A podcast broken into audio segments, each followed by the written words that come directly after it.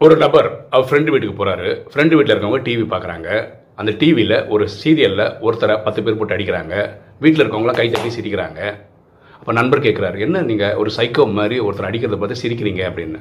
அப்போ அந்த வீட்டில் இருக்கிறவர் சொல்கிறாரு இந்த வீ சீரியலில் இவர் வில்லன்னு அவர் தப்பு பண்ணியிருக்காரு. அவர் போன வாரமே அடி வாங்கியிருக்கணும். நம்ம எந்த ஒரு சம்பவத்தை பார்த்த உடனே ஒரு நீதிபதி ஆகிடக்கூடாது ஒரு முடிவுக்கு வந்துடக்கூடாது. எண்ணம் போல் வாழ்வு.